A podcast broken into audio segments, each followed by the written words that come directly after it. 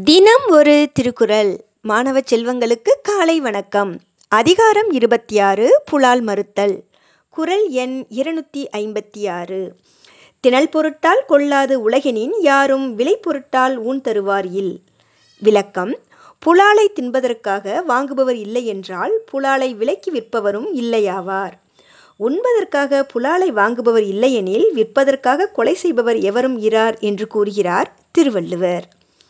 மீண்டும் குறள் திணல் பொருட்டால் கொள்ளாது உலகெனின் யாரும் விலை பொருட்டால் ஊன் தருவார் இல். நன்றி மாணவ செல்வங்களே இந்த நாள் இனிய நாளாய் அமைய வாழ்த்துக்கள்.